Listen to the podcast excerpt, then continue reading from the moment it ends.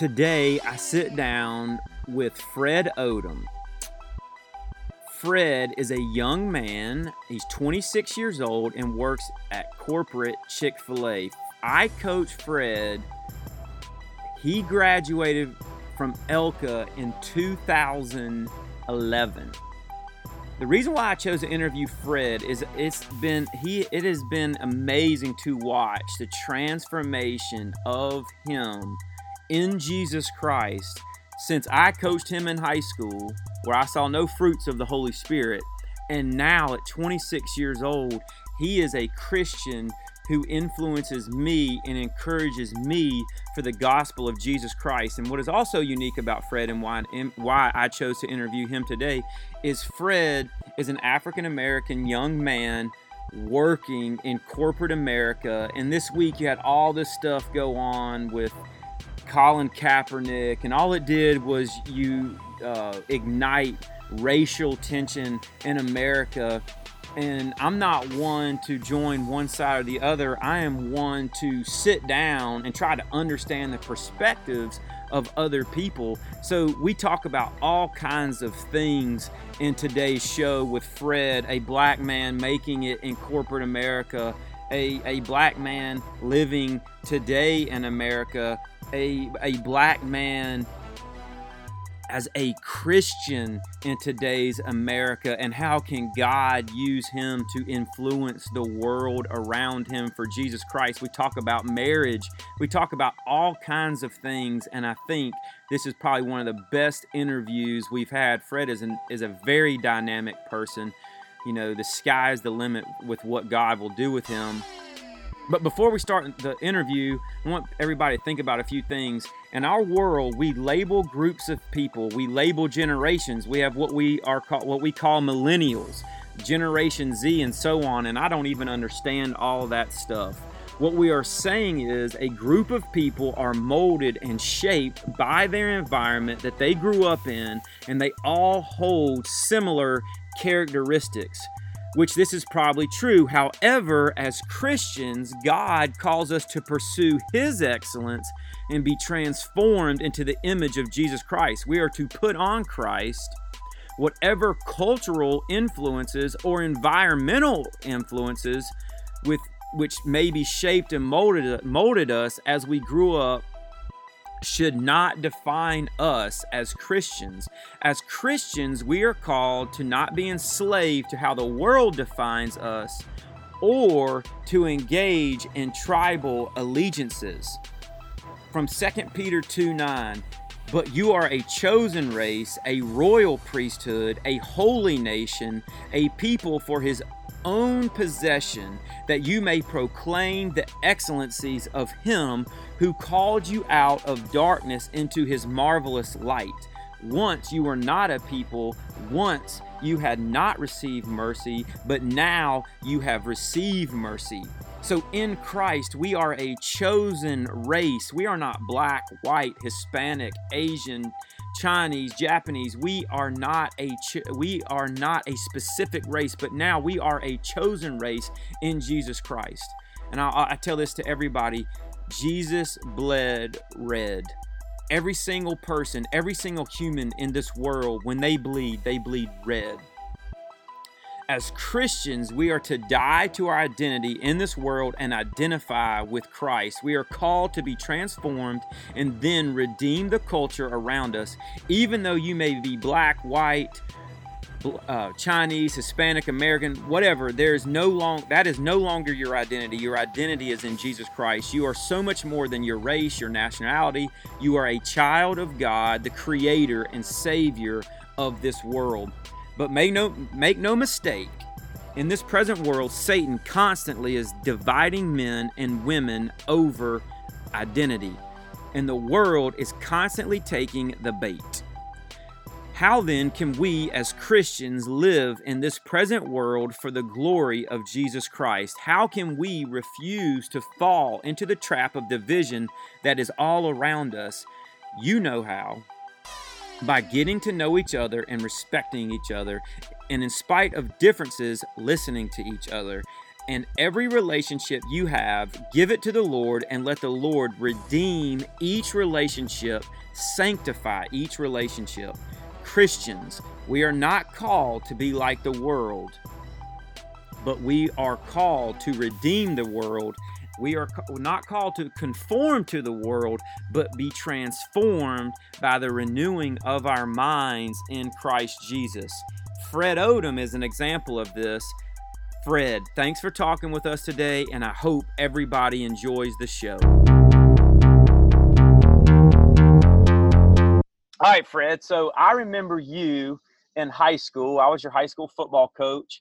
And I remember this is what I remember about you, Fred. I remember you in the ninth grade, or maybe it was the eighth grade. And then I know that uh, tuition might have started costing too much at Elka. Your parents moved you out to Eagles Landing, and I thought that was going to be the Eagles Landing High School. I thought it was going to be the last time I saw you, but I think in the tenth grade you came back, and you know I started to get to know you then. And you know one thing I always noticed about you, you were a hard worker. Um, I wouldn't say that I thought that you were a strong Christian in high school. I didn't really kind of I couldn't peg you one way or the other. I know you wanted to be good at football. I know that you strive to to work hard and be successful. Um, talk about your identity in high school and who you mm. were. And I mean, it must have been hard trying to be the best football player, and your best friends are Matt Rochelle and Isaac Rochelle and Keontae Green, all these kids that are yeah. studs on the football field and getting all the glory back then. Uh, talk a little bit about that.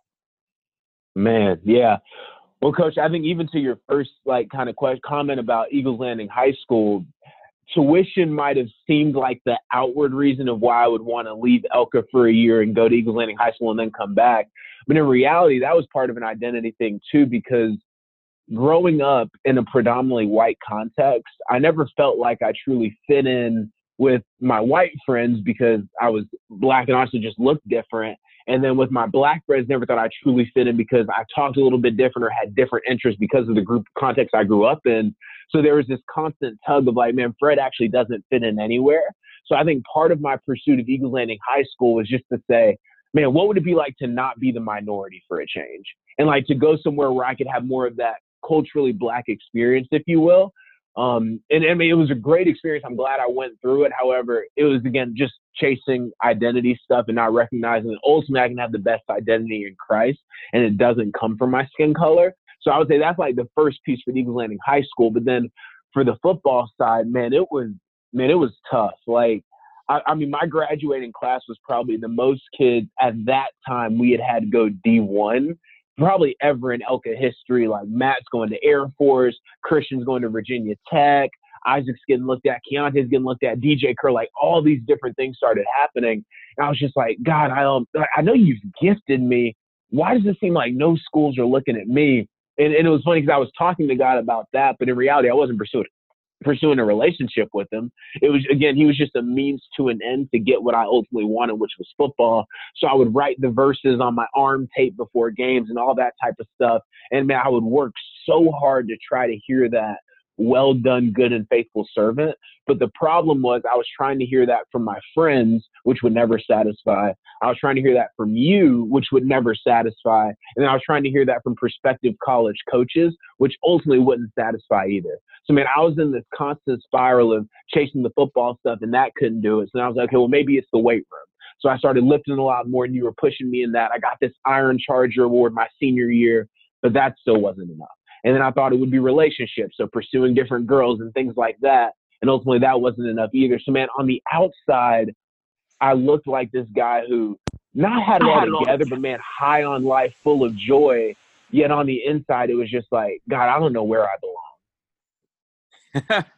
yeah. So it sounds like you were really messed up. And and I'm not. I'm just kind of making a joke because we, we are before Christ, you know, we're trying to identify with anything in this world, and the world, and, and at the end of the day, Satan is the prince of this world. He is the king of this world, and he wants us to identify with all these different things because his main mission and goal is to divide us. and so here you are, you graduate high school, you don't get the scholarship for football that you wanted, and you probably didn't get in the school that you wanted to get into, and I, you end up going to North Georgia Military. Talk us through that a little bit and how Christ started to work on you and your identity at North Georgia um, Military. Yeah, man. So yeah, as you said, like got to senior year, didn't get the offers from schools that I wanted, was looking at different colleges, and my dad had always wanted me to go towards the military route and decided on North Georgia for a few different reasons. I mean, um, went up to the campus, loved it, it was beautiful, heard about like the civilian aspects of it as well, along with the military side. There was a lot that drew me to it. But man, it's funny because going there, I would have said I was a Christian, and honestly, Coach Guess, I think I I was just super immature in my faith. Right. Um, like I, I, think I gave my life to Christ like my ju- late junior year, but man, the Lord didn't really start grabbing my heart until my freshman year of college. But um, yeah, went up to North Georgia, and I remember we had like a company basketball game. I was in the Corps of Cadets there, and you're broken up into different companies. And we had a company basketball game like in our first week there. And I remember I volunteered to pray before one of the games because that's what we did at Elka. So you just you volunteer to pray before games. And um, I volunteered to pray. We played the game, did well, all that jazz. But a guy who was the senior who played on the team with us, he asked me afterwards if I would go to dinner with him. He was like, "Man, thanks for praying. Would love to just talk with you some." So we go out to dinner together. And man, what was interesting is that all I wanted to talk with him about was how to date a godly girl and how to pursue a godly girl. And all he wanted to talk to me about was Jesus. and man, at that moment, I saw like, huh, we're pursuing very different things because for me, Jesus was a means to an end, but for him, Jesus was his end. Right. And so he started, man, like meeting up with me really weekly. He got me a new Bible, got me like a journal, got me this discipleship book. And man, he truly started showing me like what it meant to walk like Christ and to be like Jesus. Like I had surrendered my life to the Lord, but was just super immature with how I was pursuing him. And my desires were still completely wrapped up in worldly success. And so, man, he just started intentionally pouring into me and praying for me, taking me to different events that he went to. And, and man, throughout that freshman year, God just started shifting my perspective on, man, maybe I can't attach my, my true identity to this Jesus thing because football couldn't cut it and relationships couldn't cut it and the weight room couldn't cut it. So maybe there's something eternal that I can actually hold on to that'll have a lasting impact on my life. Okay. And, and Fred, I'm going to get to your pursuit of Chick-fil-A corporate, but talking has, has prompted this question. I think it's probably the most important question. Here you are, you want, you know, you have the desire to date a godly woman and you just want to use Jesus to get that woman. But what Jesus wants to do is introduce you to Jesus and mm-hmm. let him be your king and then let, and then, uh, and then have you allow Jesus to handle all the other things that you're worried about. Talk a little bit about how God had you meet your wife because your sole mission mm. is to meet a girl through Jesus, but then Jesus kind of convicted you. No, man, you need to get you need to know me before you worry about a girl. Talk about that uh, aspect of things.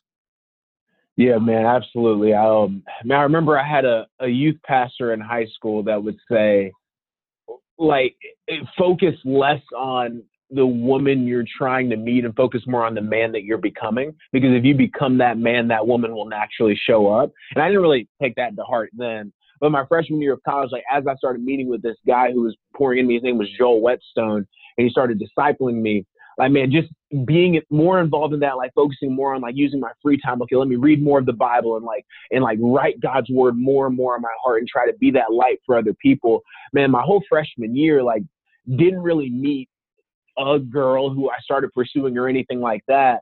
But then my first semester sophomore year had come back from the summer, man, had a good summer, was like truly running after the Lord at this point.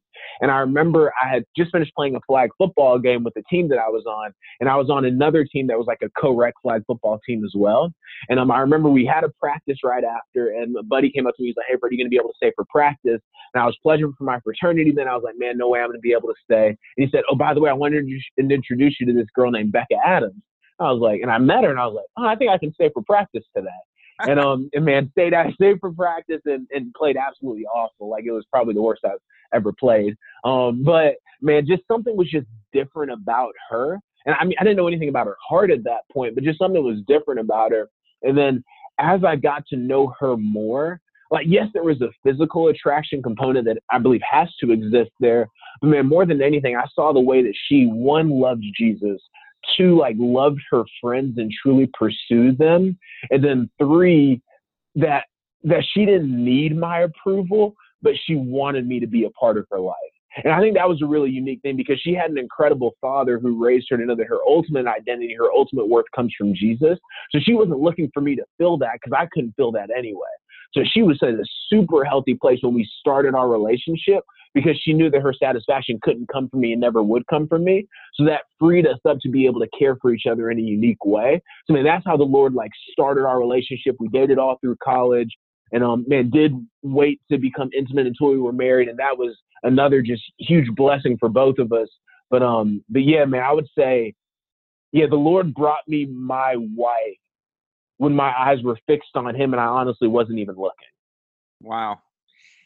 That's crazy, man. All right, so here's the deal. Um, you ever since I've I've talked to you after college, you always had this dream of working for Chick Fil A. Like that was kind of your goal, and and you finally achieved that. Talk about the process of mm. achieving that goal. Um, and Fred, you know, I always forget how old alumni are. I mean, how old are you right now? Right now, 26 all right 26 i get so confused. Um everybody when you when you get my age 40 everybody's the same age you know? Old people are young people are your age. It's like time stands still except you're still getting older. But um so talk about that a little bit. You graduate college okay and you have this dream i don't even know why your dream was to work at chick-fil-a corporate but just talk us through that a little bit mm. yeah absolutely man i'll start with the, I'll start with the why behind Chick Fil A is like a long term goal, and then talk more about like the how it actually played out. So the why for Chick Fil A, man. So I was a team member at a restaurant during my time in college, and and man, there's just something very unique about the brand, and like for me personally, I got to experience working at literally the front register and like giving a person like a customer their meal and man seeing the joy that came on their face.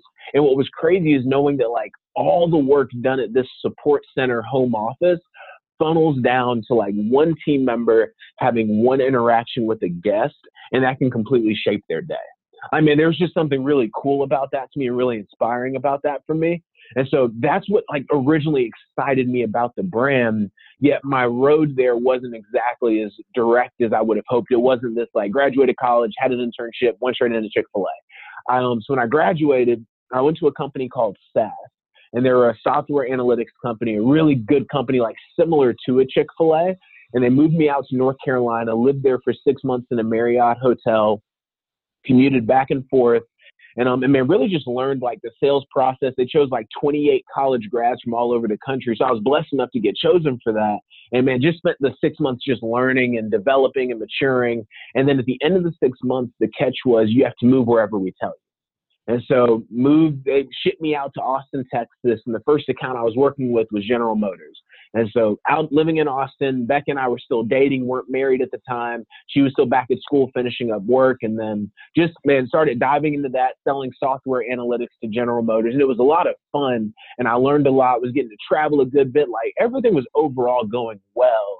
And um and six months into that, Becca and I got married. She moved out to Austin. We were just kind of living our life in Austin. And honestly, Chick fil A was really off the radar at that point. Didn't see us moving back or anything like that. But there hit a point where my wife said, like, hey, I think I want to go back to grad school. And there weren't a lot of schools in Texas that she was looking at, but one she was interested in was Georgia State. And they had a new occupational therapy program that she was excited to get started in. And at that same time, one of my buddies who I met during my time in North Carolina with SAS, he was planning a church in like the Smyrna Marietta area. And so there were a lot of different drawers like moving us back towards Georgia. And so talked with SAS, they gave us the blessing. We were able to move back to Atlanta. So got back to Atlanta, back to starting grad school. I'm still working with SAS with a different set of accounts and honestly just kind of living life like man and was truly blessed. I was making more than i thought i would at my stage of career. Like everything was overall going well and then continued in the sales route for another year or so. So i had been at SAS for about about three years and i met a guy named david williams who he went to a crossfit gym that i worked out at and the first time we met just really connected on timothy keller sermons and stuff like that and then we started, man, just meeting up like monthly. And he would just disciple me, mentor me, talk about business stuff, life stuff, all that jazz. And he worked for Chick fil A. And so there hit a point where I said, you know what, man, I think I want to work for Chick fil A as well. And if anyone listening has ever tried to get in Chick fil A or is in Chick fil A, you know that it is a very hard company to get into. And so still working at SAS, yet had more of an interest in Chick fil A, applied for a few roles and was turned down from them. So there, that identity thing starts to creep in a little bit more. And um, and man, ultimately my way into Chick Fil A was through contracting. And so I left SAS, which was stable company. They were ranked number four best company to work for at the time that I was with them, and essentially left them for a 12 month contract position. Hmm. And you can imagine my parents, my in laws, and even Becca to some extent were looking at me kind of funny, like, man, so you're going to leave this incredible company where you're making incredible money at 22, 23, 24, and you're going to go and, and really contract and just see what happens. And I was like, yeah, I just, I don't know, I feel like the Lord's leading me towards this company and, and I just want to give it a shot. And so, man, left SAS, went to contract with Chick fil A and did that for close to a year and then ultimately was brought on staff with Chick-fil-A in December. So I've been officially a Chick-fil-A employee for a little over six months now. So man, I would say the the jump was definitely worth it, yet it wasn't this like straightforward, smooth process to get here. Man, that's that's a crazy story. Um, talk a little bit how Christ from when you graduated college, obviously you're making all these decisions, right? You're, you're making a decision to get married. You're making a decision to leave this very good company and, and, and, and jump over to Chick-fil-A and not even as an employee, but as a contractor and talk about how God used that, all these things from 21 to 26 to grow you because God is in the, is, you know, he calls us as we are as sinners, mm. and then he's going to sanctify us. He's constantly growing us in Jesus Christ, and that's what I've seen in you, Fred, is you growing in Christ. Talk about how God has done that from 21 to 26 years old. Mm. Man, um, do you mind if I have like a work answer and a marriage answer? No, no, because you have to. yeah, man. Hey, so God I, I'll start with us through our marriage. Yeah, man, amen. Um, so I will start with the work one and then go to the marriage one. I think for the work one, man, it it sums up to that same word identity. So, man, it's funny because in high school, as you said, identity was primarily built on football. Like that was the identity. And then as I got into college, was like, okay, like Christ is going to be my new identity. Yet, uh, man, we have to daily kill the desires of the flesh. And so after graduating, that identity started shifting a little bit again, where it was like I was still pursuing Jesus, but I felt that coming back up of, man, I can pursue this like business thing as my identity and like the core of who I am too. Because again, man, coming from North Georgia, like a lot of students who went there didn't go to companies like SAS. So man, there were a lot of articles being written up about me. And then my first assignment, I was working with General Motors. Like that's another huge company. And so I was in like my school's annual newsletter. Like all this stuff was happening. And at my core, I thought I was so keeping Christ at the center. Yet, yeah, there was a lot of pride and identity issues that started to well up in that. And so, man, leaving that and then going to really a contract position at this company that I was so interested and so passionate about, like I lost that. Like no longer were people necessarily writing up these articles and asking me to do these speaking engagements. I was kind of just working. And I mean, I didn't realize how much of my identity had been built up on that approval of man now in the business world, as much as it was in football. But man, this time I think what was the big difference is that I knew my identity was in Christ. So it was just an opportunity to press deeper into Him and be reminded that ultimately I am who He says I am and not who the world says I am. So man, it was a hard season, really from 21 through 26 of processing through that and praying through that. And man, honestly, in ways, still praying through that and processing through that. Man, ultimately, I would say identity has been the biggest piece still and and that reminder that my identity has to remain in Christ.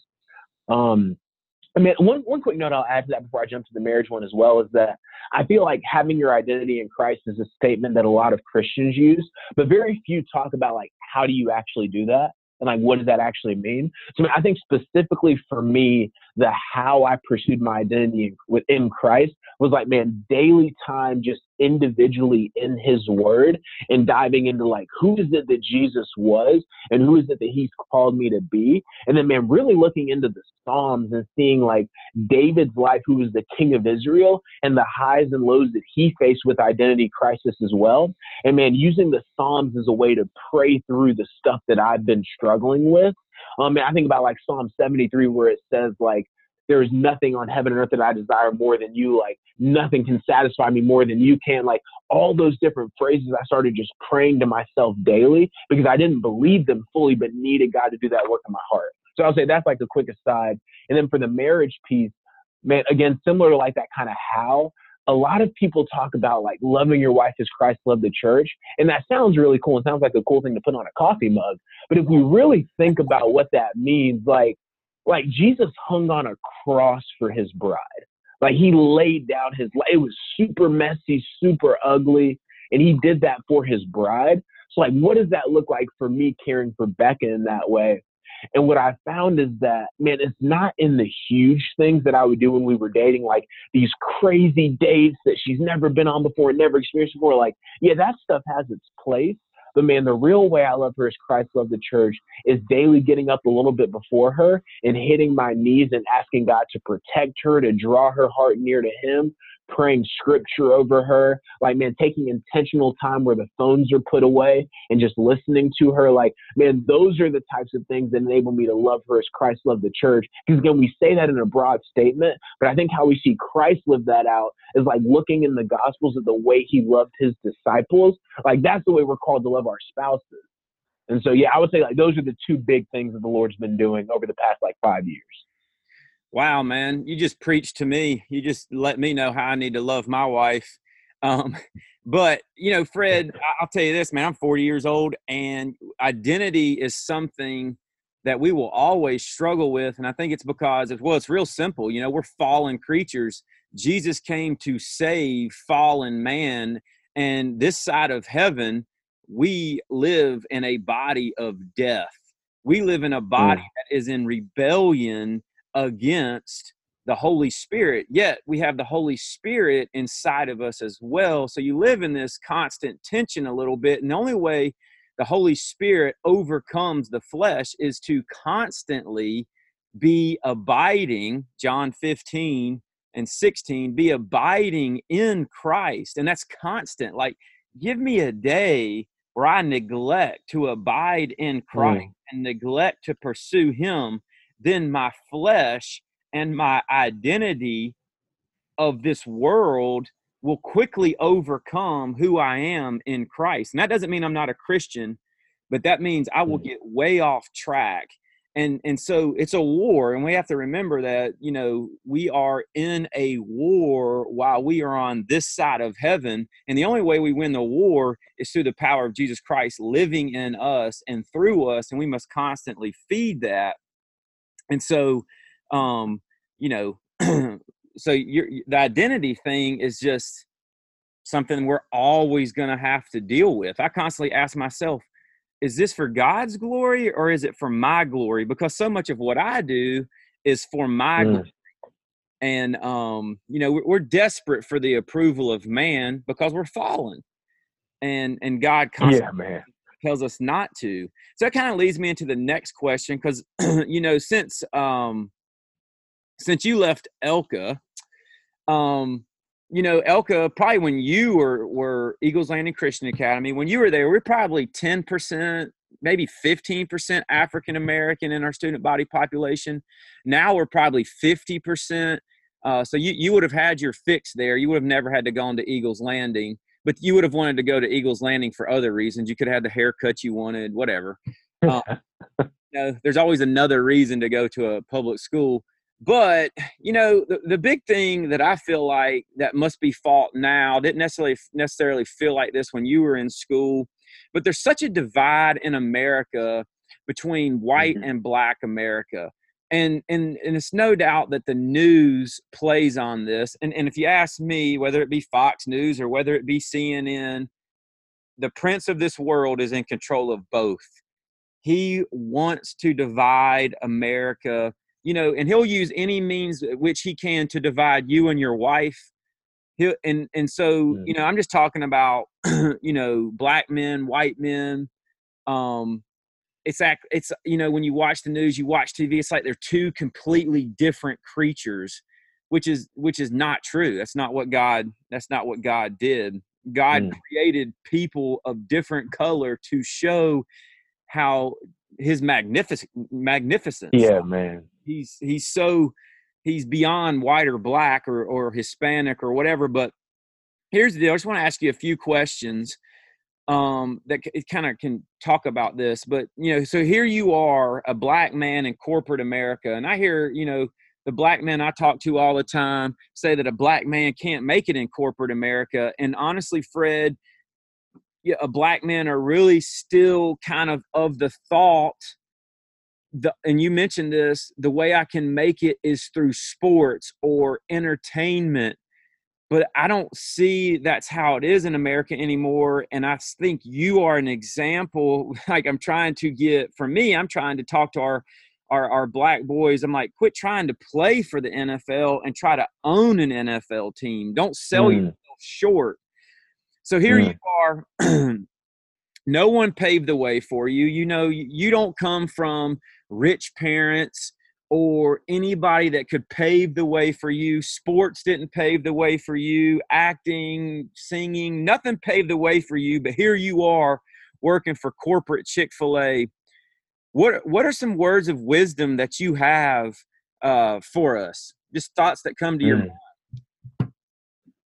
Yeah, man, I would say so the the one like kind of correction I would make is man, there were people that did pave the way for me. I mean, my mom worked in corporate America Wachovia. My dad owns his own accounting business. So like I saw African Americans that were successful in business. But where I will follow up and say that you're you're right is I didn't see a ton of African American males growing up who were quote unquote like climbing the corporate ladder. So I just didn't know what that looked like. Um, but man, the words of wisdom I would give, um, man, I think man, so I think part of it is for for at least for me as a young African American man when I was playing football, man, I wanted that that impact, right? Like all of us want our lives to mean something. And what I saw was like Odell Beckham, or like as an example for today, like he's the one who's having this massive impact on the world. And all of us want to have that. But man, as I've gotten older, I think what I've seen is that although his impact may be broader, man, my impact has the opportunity to go deeper. And man, when we look at how Jesus truly lived his life, regardless of your religious beliefs, you would be far stretched to find someone who had a greater impact on the world. Like Jesus had the greatest impact on the world. But if we look tactically at what he did, he invested in 12 people, really in three who were his close knit community that ultimately now had a reach on the entire globe. And so, man, when I think about that for my life, it's a lot harder for like my buddy Isaac, who's playing for the Chargers right now. It's a lot harder for him to get to go deep with people because his world is so crazy. Whereas for me, since I'm not having that level of popularity, I can go truly deep with a number of people. And by God's grace, that can be used to have a wave of impact that stretches far more than I could ever imagine. So I would say that's the first piece is changing perspective on what impact actually means. And do you see it as just going broad or do you see impact as actually going deep? Because I would argue that Jesus saw both as impactful. So I think that's the first piece. Man, the second piece of words of wisdom, man, I would say, gosh, um, man, it's tough. Like so you're saying words of wisdom for someone who's like an African American male that is interested in business or maybe not interested in business that wants to get like, yeah, I guess can you give me a little more specifics? No, I mean it's just like there's this perception that an African American male cannot make it in corporate America. Mm. And and and I disagree because I see you and I don't mean that nobody paved the way for you because I know your mom and dad and they were instrumental in your success. I mean, you don't come from millions of dollars. No, like, no, no, no. LeBron James can pave the way for his children. He can pay for them to have whatever they want. He can pay for them to have influence. But here I see you, I see you, an African American male, and I see how your identity is in Christ. And here you are you know, I don't see you as a as a black man. I see you as a child of God. I see you as a man who influences me for the better, and that's why I want to be associated with you. That's why I want to listen to you because I know that Jesus Christ is working in and through you. And I, I think what I'm trying to get people to understand is when you become a Christian, your identity is no longer in your race, in your national nationality. That's a part of who you are, but that's not your identity. And as you surrender all to Jesus Christ, you start to be transformed in Jesus Christ. Yeah. My whole point is, is, is you are a man who surrendered his life to Jesus Christ, and look what Christ has done in your life. And here you are at Chick Fil A corporate and just what's your words of wisdom for that 17 mm. 19 20 year old you know african american male out there who still is being told that the that odds are against him that he can't make it in corporate mm. america that the white man is against him like what are your words of wisdom for that mm. man i would say man i would say two things i would say one that that there is a reality that in some corporations you may still face like whether it's racism, segregation in in hidden ways you may still face that. I'm blessed that at Chick-fil-A I haven't experienced that. And I would say, man, a word of wisdom is that I think for me, what I was afraid of in high school and what I really longed for was for like my black brothers and sisters to say like, man, you fit in, like you're one of us. But I think about um man, coach, I don't know if you ever saw the show Fresh Prince of Bel Air, but um Dude, I remember I, there was an episode. Hold on. I grew up on that show, man. All right. Oh, yeah, okay. So you know, yeah, okay. So there was an episode where Carlton, who was like Will's cousin, and he was more of the it, like the term that people would use today is like an Oreo, right? Like he's black on the outside, but he's really a white person, like because he went to a private school and all that type of stuff. I mean, what was interesting is that when they were in college, Carlton wanted to pledge for this black fraternity that Will was a part of. And and the guy didn't want to let him in because Carlton wasn't culturally black enough. And then there hit this point at the end of the episode where Carlton said, Black isn't something I'm trying to be, it's what I am. And so, man, I would say the reason I start with that story is the encouragement I would give to someone who's 17, 18, 19, 20, like being smart doesn't make you less black. And like being articulate doesn't make you less black. And like being interested in business doesn't make you less black. That's just how the Lord's wired you, and that's the gifts He's given you to ultimately display more of Himself through you. So I would say, man, don't like don't feel the pressure to conform to what you think culturally black is, because God has wired you uniquely, fearfully, and wonderfully made, and ultimately the only stamp of approval you need is His. Like that's the encouragement I would give someone is like don't be afraid to press into the books, into the reading, into the presentations and all that stuff because you think that makes you white. In reality, that just means you're driven and hungry and passionate, and the Lord's given you that desire. No, that, that that's awesome words of wisdom, man. I just think you know what we have to get as Christians, the the message that must be preached is your identity is in Jesus Christ. Do not let the world define to yes. you what a black man is, what a white man is, what a Hispanic yes. man is, what what a Eastern Asian man is. Quit allowing the world, which is Satan, to define who you are and let Jesus Christ define who you are. And it goes back to Galatians 2:20. It's no longer I who live, but it's Christ who lives in me. Yes. And and so and I see you living that, Fred. Like that's why I kind of ask you those questions because I mean that that's my goal and my dream for for the African American young men that I coach that they will that they would quit identifying with the world. Like, guess what? Odell Beckham is not the that's not who God intended you to look just like. You don't have to strive to be Odell Beckham you know, strive mm. to be who Christ has made you be. It's, it, it's the same thing, you know, that goes goes on with white kids. You know, like if you don't wear cowboy boots or or whatever farm boots or whatever that is that they, yeah. then then you're not a then you're not a white guy. You know, you know, and so it's it's the same thing. You get it on both sides, but you know, there's so much, and this leads to the next question. There's so much. Uh, ask coach real quick before you say that, man. I'll I'll add one more thing too that I think Lecrae is a rapper who I like to listen to a lot. Of man, he said a quote one time when he was talking at a conference I attended, where he said, um, man, if you live for people's approval, you'll die from their rejection." Absolutely. And man, I think that that resonated with me so clearly because for the kids who are saying like the well, I got to be like Odell Beckham. You may get approval from some, and if that's what you're craving, you may get that. But ultimately, man, Odell Beckham could be here today. The next fad or person could be there tomorrow, and then you don't have those same people's approval. So, like, if you're living for that approval of man, you will also die from the rejection you receive from them. No doubt. And another great quote, Fred, which is the same thing comparison is the thief of all yeah. joy you know, as you look around and you compare yourself to everybody else, I mean, shoot, everybody that graduated with you could look at Isaac Rochell and you could compare it yourself with him. And oh my goodness, he's making all this money, he's got all this fame, all this glory. My life sucks. you know what I mean? Like, mm.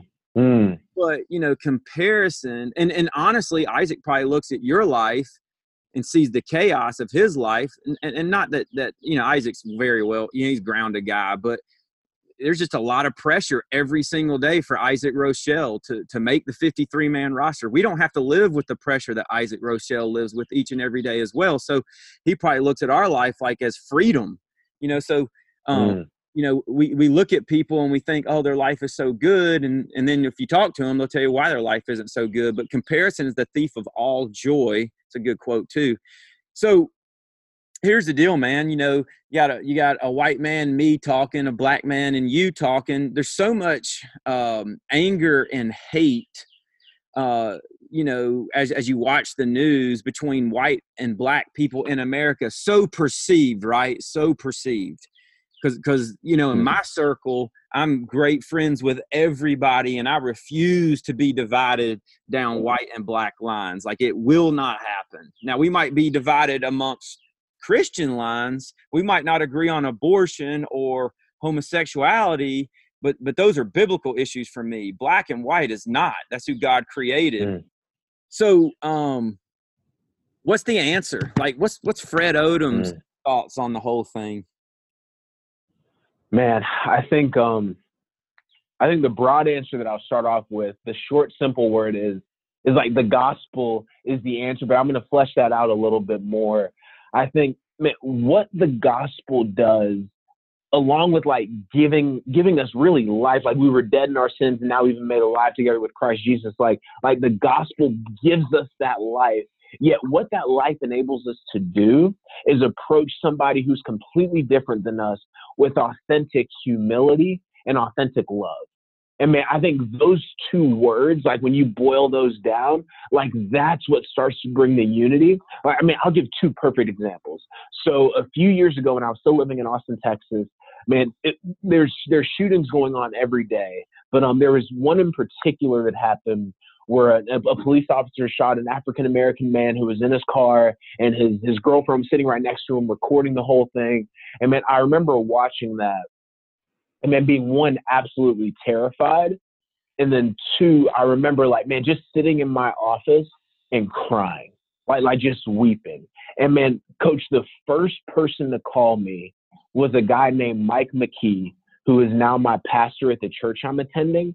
And man all he did was call and just say fred i'm praying for you. How can i listen? Yeah. And man, that that in itself just completely rocked me. That like the first person who would reach out to me was a Caucasian man. And man, that's like what led him to do that is the gospel to not ask the first question of, well, was that person in the wrong situation? Or like, what did they do to provoke the officer? But just saying, like, man, a life has been taken. Like, let me just weep with you so I would say that was the first instance. The second instance actually happened earlier this week, where um the stuff about Colin Kaepernick and the Nike shoes that had come out, and he's like standing up against that and saying that it stands for like some of the racism stuff in America. Like, do I feel as strongly and passionate about it as Colin Kaepernick does? No, not necessarily. However, as soon as that statement was released, two of my Caucasian brothers reached out to me and just said, "Fred, can you help me understand his perspective?" And man, the only thing that's able that enables them to do that is by having the gospel and Jesus in their heart and knowing that ultimately their identity isn't in their ancestors or what other people around them are doing, but their identity rests in Christ. And they can they can then reach out to me in a humble posture and then a listening posture and say, Fred, I don't get it all. But man, I know that you and I have the same common foundation in who we are. So let's just have a conversation. So, man, I would say like the gospel broad stroke is the answer, but specifically the gospel, which leads us to be able to approach people with humility and genuine love and stepping into their circumstances. Like that's what's ultimately going to bridge this gap.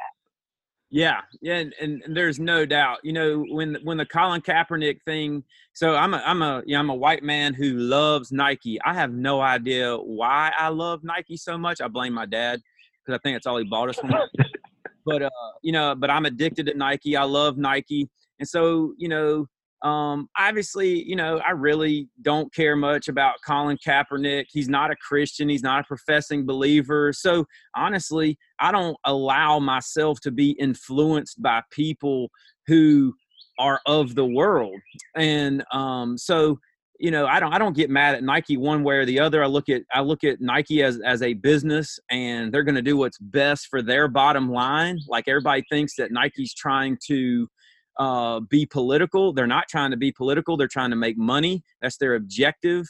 And so, but when the Colin Kaepernick thing happened, a few things. One, I, I have no idea who Betsy Ross is two, and maybe I didn't pay attention well in history. I don't know.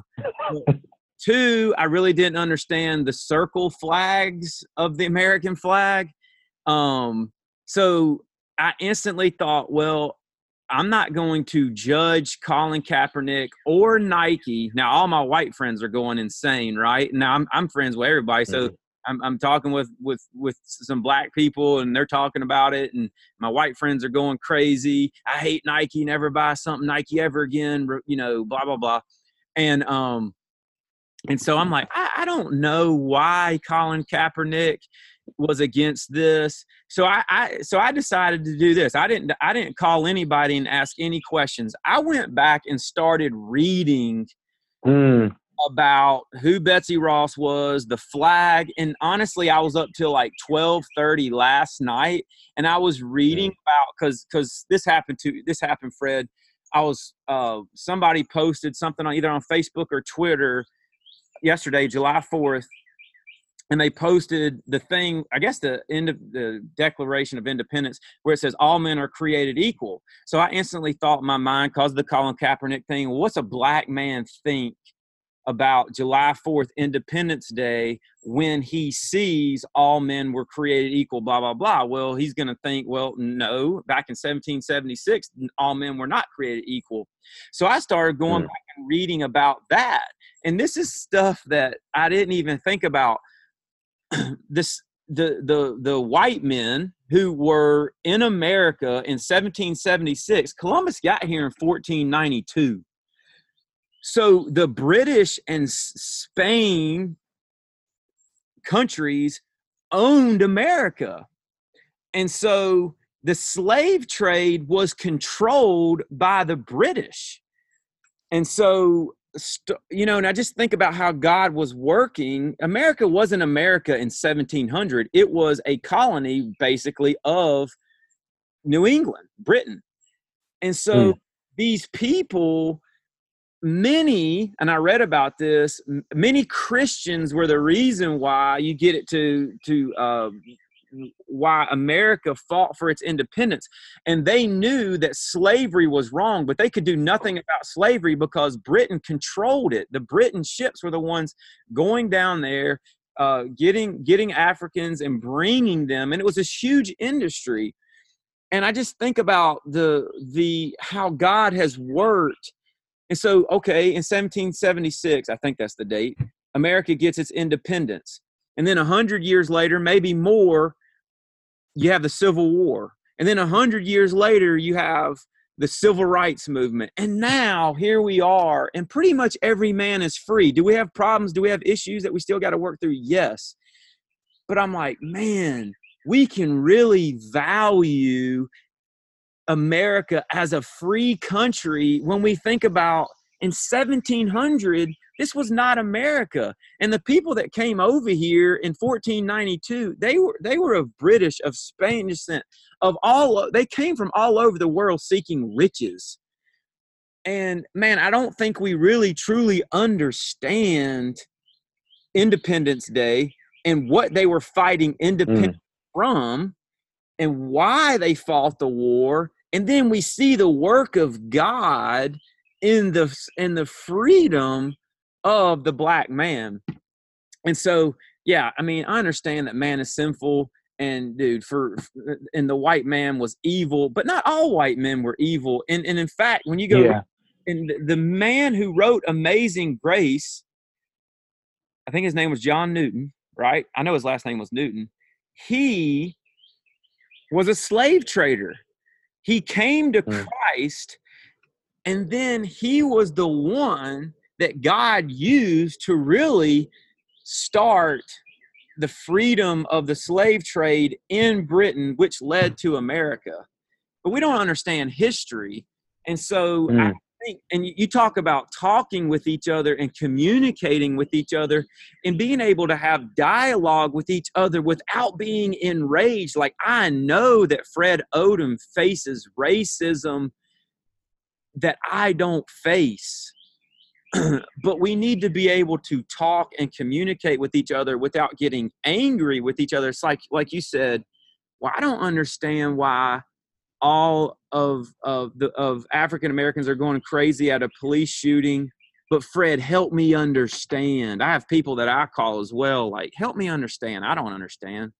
Um, but you know what? It's a unity that comes from Jesus Christ and without yeah. Jesus Christ, I don't think you have unity. I'll let you speak for no. It's yeah, man. I mean, I think yeah. I mean, one coach. I think what you did that was extremely admirable is that you didn't just follow the Facebook feeds to develop your opinion, but you actually did research and like looked into history and developed your opinion through that way. I mean, I think that's one just admirable to like remove the emotion out of it and just like look at the fact and then develop an opinion and man, I would say to your final point about like Jesus being the one that can bridge that divide, like man, Jesus has been in the business of of bridging disparate parties like since he came to this earth, whether that was like Jews and Gentiles saying like there is no longer that, but we are all one under Christ Jesus, and then ultimately like God and man bridging that gap where he's saying, like, but God shows his love for us, and that while we were still sinners, Christ died for us. So, man, both horizontally and vertically, Jesus has done all the bridging that could ever be done. And now, like any reconciliation we experience today is in result and in light of the bridging that Jesus has already done. But I firmly believe that without Jesus, man, no bridging can happen because transparently, there's no reason to bridge right. if you don't have Jesus. There, there's literally no reason to bridge. Like, why should I understand another perspective? But when you're looking through the lens of, man, this Savior who probably couldn't understand my perspective came and took on flesh, lived the life that I couldn't live, died the death that I couldn't die, suffered all that sacrifice, was raised from the dead, and now sits at the right hand of the Father and is interceding for me. When I look at that, okay, yeah, I can seek to understand your perspective a little bit more. Absolutely. It goes back to Philippians 2. What, what did God command us to do? What did Jesus command us to do? Do nothing out of selfish ambition or conceit, but in humility count others as more significant than yourself. Well, mm-hmm. all I am, if all I am as a sinner, and this is true, apart from Jesus Christ, I'm all about myself. I'm about my glory, my honor, my fame, my pursuit of money, my pursuit of excellence. It's me, me, me, me, me. So why should I understand Fred Odom? You're just standing in my way of me. You're either helping me get glory or you're standing in my way. But here's Jesus saying, no, no, no, no, no, no, no. And, and Jesus was king, came down on the cross for our sins, and he set the example. Do nothing out of selfish ambition or conceit, but in humility count yourselves as insignificant. And so that's why I am to seek another man's opinion. Please help me understand what I do not know. But if you are not humble, you mm. will never seek to understand another man's perspective. And that's why Jesus it's it's it's he is countercultural. He is transformational. And it's it's it's so crazy. It's like, man, I was a slave and so are you. I was a slave until Jesus Christ opened my eyes and he showed me you're not the only person that exists. This world does mm. exist for your glory. And there's so much freedom in that. You know, there's so much freedom in in wanting to know and desiring to know another man's perspective. Man, I coach, I completely agree. And I would say for anyone who's listening is at a point where it's like, man, I don't know what to say or how to begin the conversation, I would challenge with one statement, which a pastor shared that silence never communicates empathy. So like silence isn't an option, but then like you don't know exactly what to say. I mean, I think about Hebrews 4 where it says, for we do not have a savior who, who is unable to empathize with our weaknesses, but one who in every respect has been tempted as we are, yet without sin. Let us then with confidence draw near to the throne of grace that we may receive mercy and find grace to help in time of need. So man, for those of you who don't know what to say, like, you have the access to the Father through Jesus to approach the throne of grace and present, like just present yourself openly, freely, plainly, and ask God to give you those words to then go out and be part of that reconciliation movement. And here's a good example I was thinking while you were talking you know, like when you get angry with your wife in your flesh, okay, maybe this is just me, but I'm going to be I'm going to be honest and transparent. In my flesh, when I get angry with my wife, and the longer we've been married and the more the Lord sanctifies me, the less we have big arguments. You know, but there's times where you know I completely disagree with her and we completely do not see eye to eye and she sees a situation one way and I see it completely opposite. And it boils over into anger. And so, in my flesh, in my anger, I do not want to talk to her. I do not want to see her. I certainly don't want to listen to her perspective because she is dead wrong mm. as far mm. as I'm concerned. And I'll have this moment where I'm like, Lord, I'm, I'm leaving. I'm just going to move to California. I'm leaving. I, I just don't ever want to be married. Don't want to. I'm just want to be by myself for the rest of my life, and that's what I'm going to do. Never going to talk to her again. Blah blah blah. And then the Holy Spirit just whispers, "No, you're not. You're going to go mm. apologize, and and you're going to go listen to her, and you're going to communicate. And I think communicates the big thing. And so then I'm like, you know, the whole yes, uh, yes, you know, you can't argue with the Holy Spirit. All right you know, you, well, you kind of do for a minute. You're like, oh, I got to do it. I got to go back. I can't, I can't just fly to California and leave everything behind and live by myself, you know, surfing or whatever you do in California. But, um, I go to my wife and as we communicate, I see all the stupid things that I did and, and the reason mm. she's mad at me. And I see the same thing in race relations. Like if we just sit there and we don't talk to each other, but we just we just rage and anger in our own state of of opinion then we never understand the other person's perspective. And then fred you know what the other bad thing we do in our marriages is? You might get mad at your wife and and and you've never done this but you might call me just to tell me just you just want to talk about how evil and bad your wife is. So you're talking about mm. how evil and bad your wife is and then I'm like, oh my gosh, Fred, this, your wife is evil and bad. And then I go tell my wife how evil and bad your wife is. And all of a sudden, a whole group of people down here in McDonough, Georgia think that your wife is evil and bad. It's the same thing in our relationships with with people of the opposite color. We get into our little groups our little communities like the all the little all the white people and they just talk with each other about how stupid and dumb the black people are and then the black people get together in their little communities and their circles and they just talk about how stupid and dumb the white people are and then all of a sudden you have these two factions of people that hate each other. You see it in your marriages and you see it in race relations, and it's all because nobody's communicating. And man, Coach Guest, I'll even add to that. We we had a, a meeting last week for work, and someone gave this example, but I think it applies here, where he said, you know, Fred, when you go on a mission trip, like people come back with this amazing love for the entire country, but really what that love is rooted in is one little kid they met who they now have a heart for and they built a relationship with.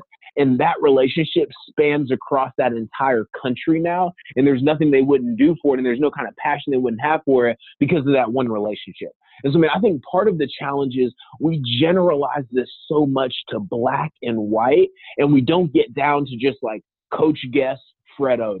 I mean, I would say the challenge would be from this conversation if you can have one authentic relationship with one person who's not the same gender, ethnicity, whatever it is as you, and be able to talk with them freely. Like, I believe God can use that as a catalyst to give you love for an entire culture. But it starts with just one. Absolutely.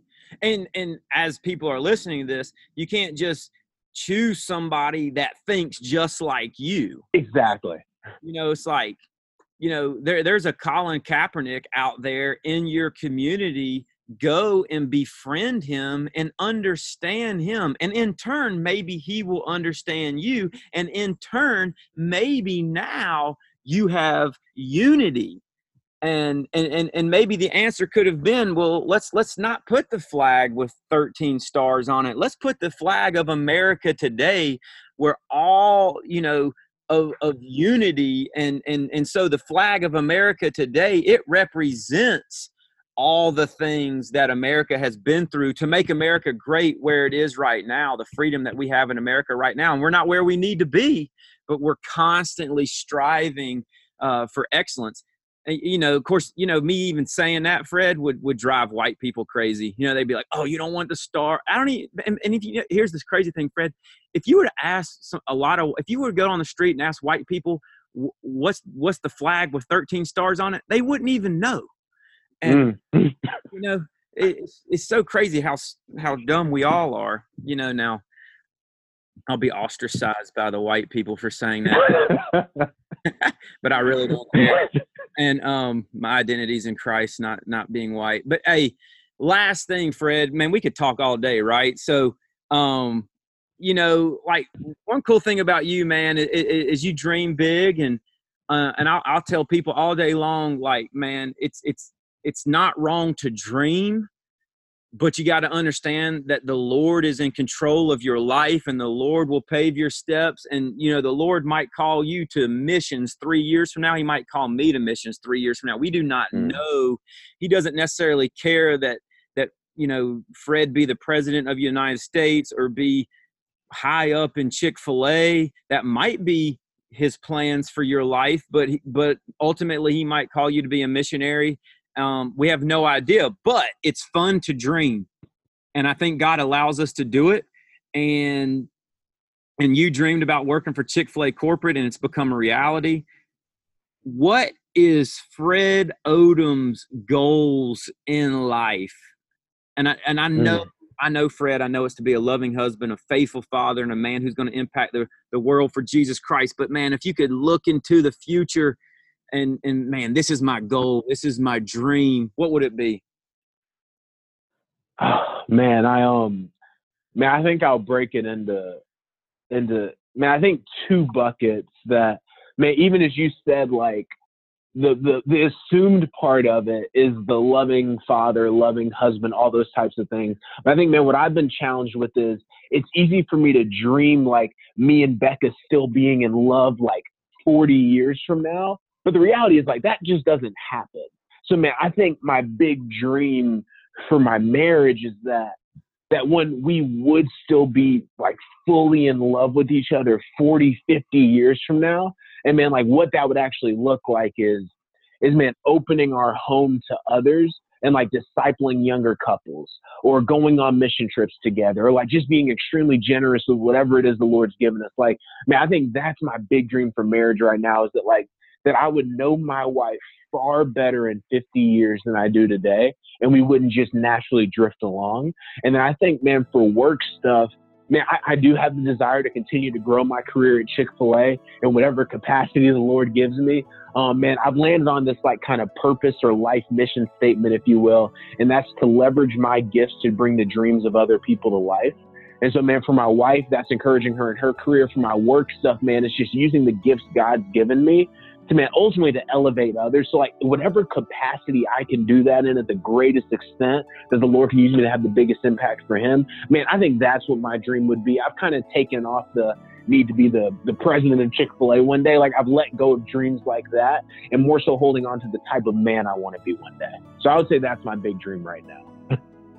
Man, that is awesome, Fred. But let me tell you what's encouraging for me as a football coach and being able to coach guys like you. It's when you know you're 26 years old and you've become a you've become a man that can influence me and encourage me and motivate me. That that that is a blessing from the lord a treasure from the lord that i could never have articulated back when i was 27 and first became the head football coach at eagles landing christian academy. And that's a that's a treasure and a rich a riches that god has given me and blessed me with. And so i just want you to know man you are a blessing uh a treasure uh, from the Lord for for me.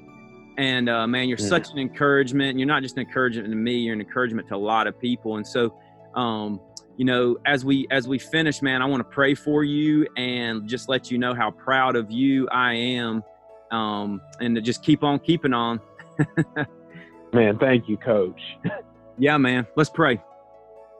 Lord, we come before you today. Just want to praise and thank you for loving us, Lord. I just praise and thank you, uh, Lord, first and foremost for dying on the cross for our sins, Lord, and then, Lord, sending your Holy Spirit that opens up our eyes and our hearts to your truth. And then, Lord, not just leaving us in our sin state, but transforming us, Lord. And I see what you have done in Fred's life, Lord. And I just pray you would continue to mold and shape him into your image, Lord, that you would use him to transform and redeem the culture, Lord, that he would continue to grow in his relationship with his life and be a leader, uh, grow in his relationship with his wife and be a leader for her and lead her as, as the man uh, that you want him to be. And Lord, I pray for her flourishing as, as a, a woman of Jesus Christ, Lord. I pray for both of them as they work in the world, Lord, that they would shine as lights uh, an ambassador and be ambassadors for your kingdom. Uh, Lord, and I just praise and thank you for the encouragement that I get from Fred and Lord and how he influences me and leads me. And I just pray you will continue to bless his steps. We thank you for his mom and his dad and, and the, what they poured into him and the foundation that they laid in him for him to, to become the man that he is today. Lord, we love you and we praise you in Jesus' name. Amen. Thank you, Fred. Amen. Man, thank you for having me, coach. Yes, sir. All right, man. Talk to you later. All right. Talk to you soon, coach. Bye.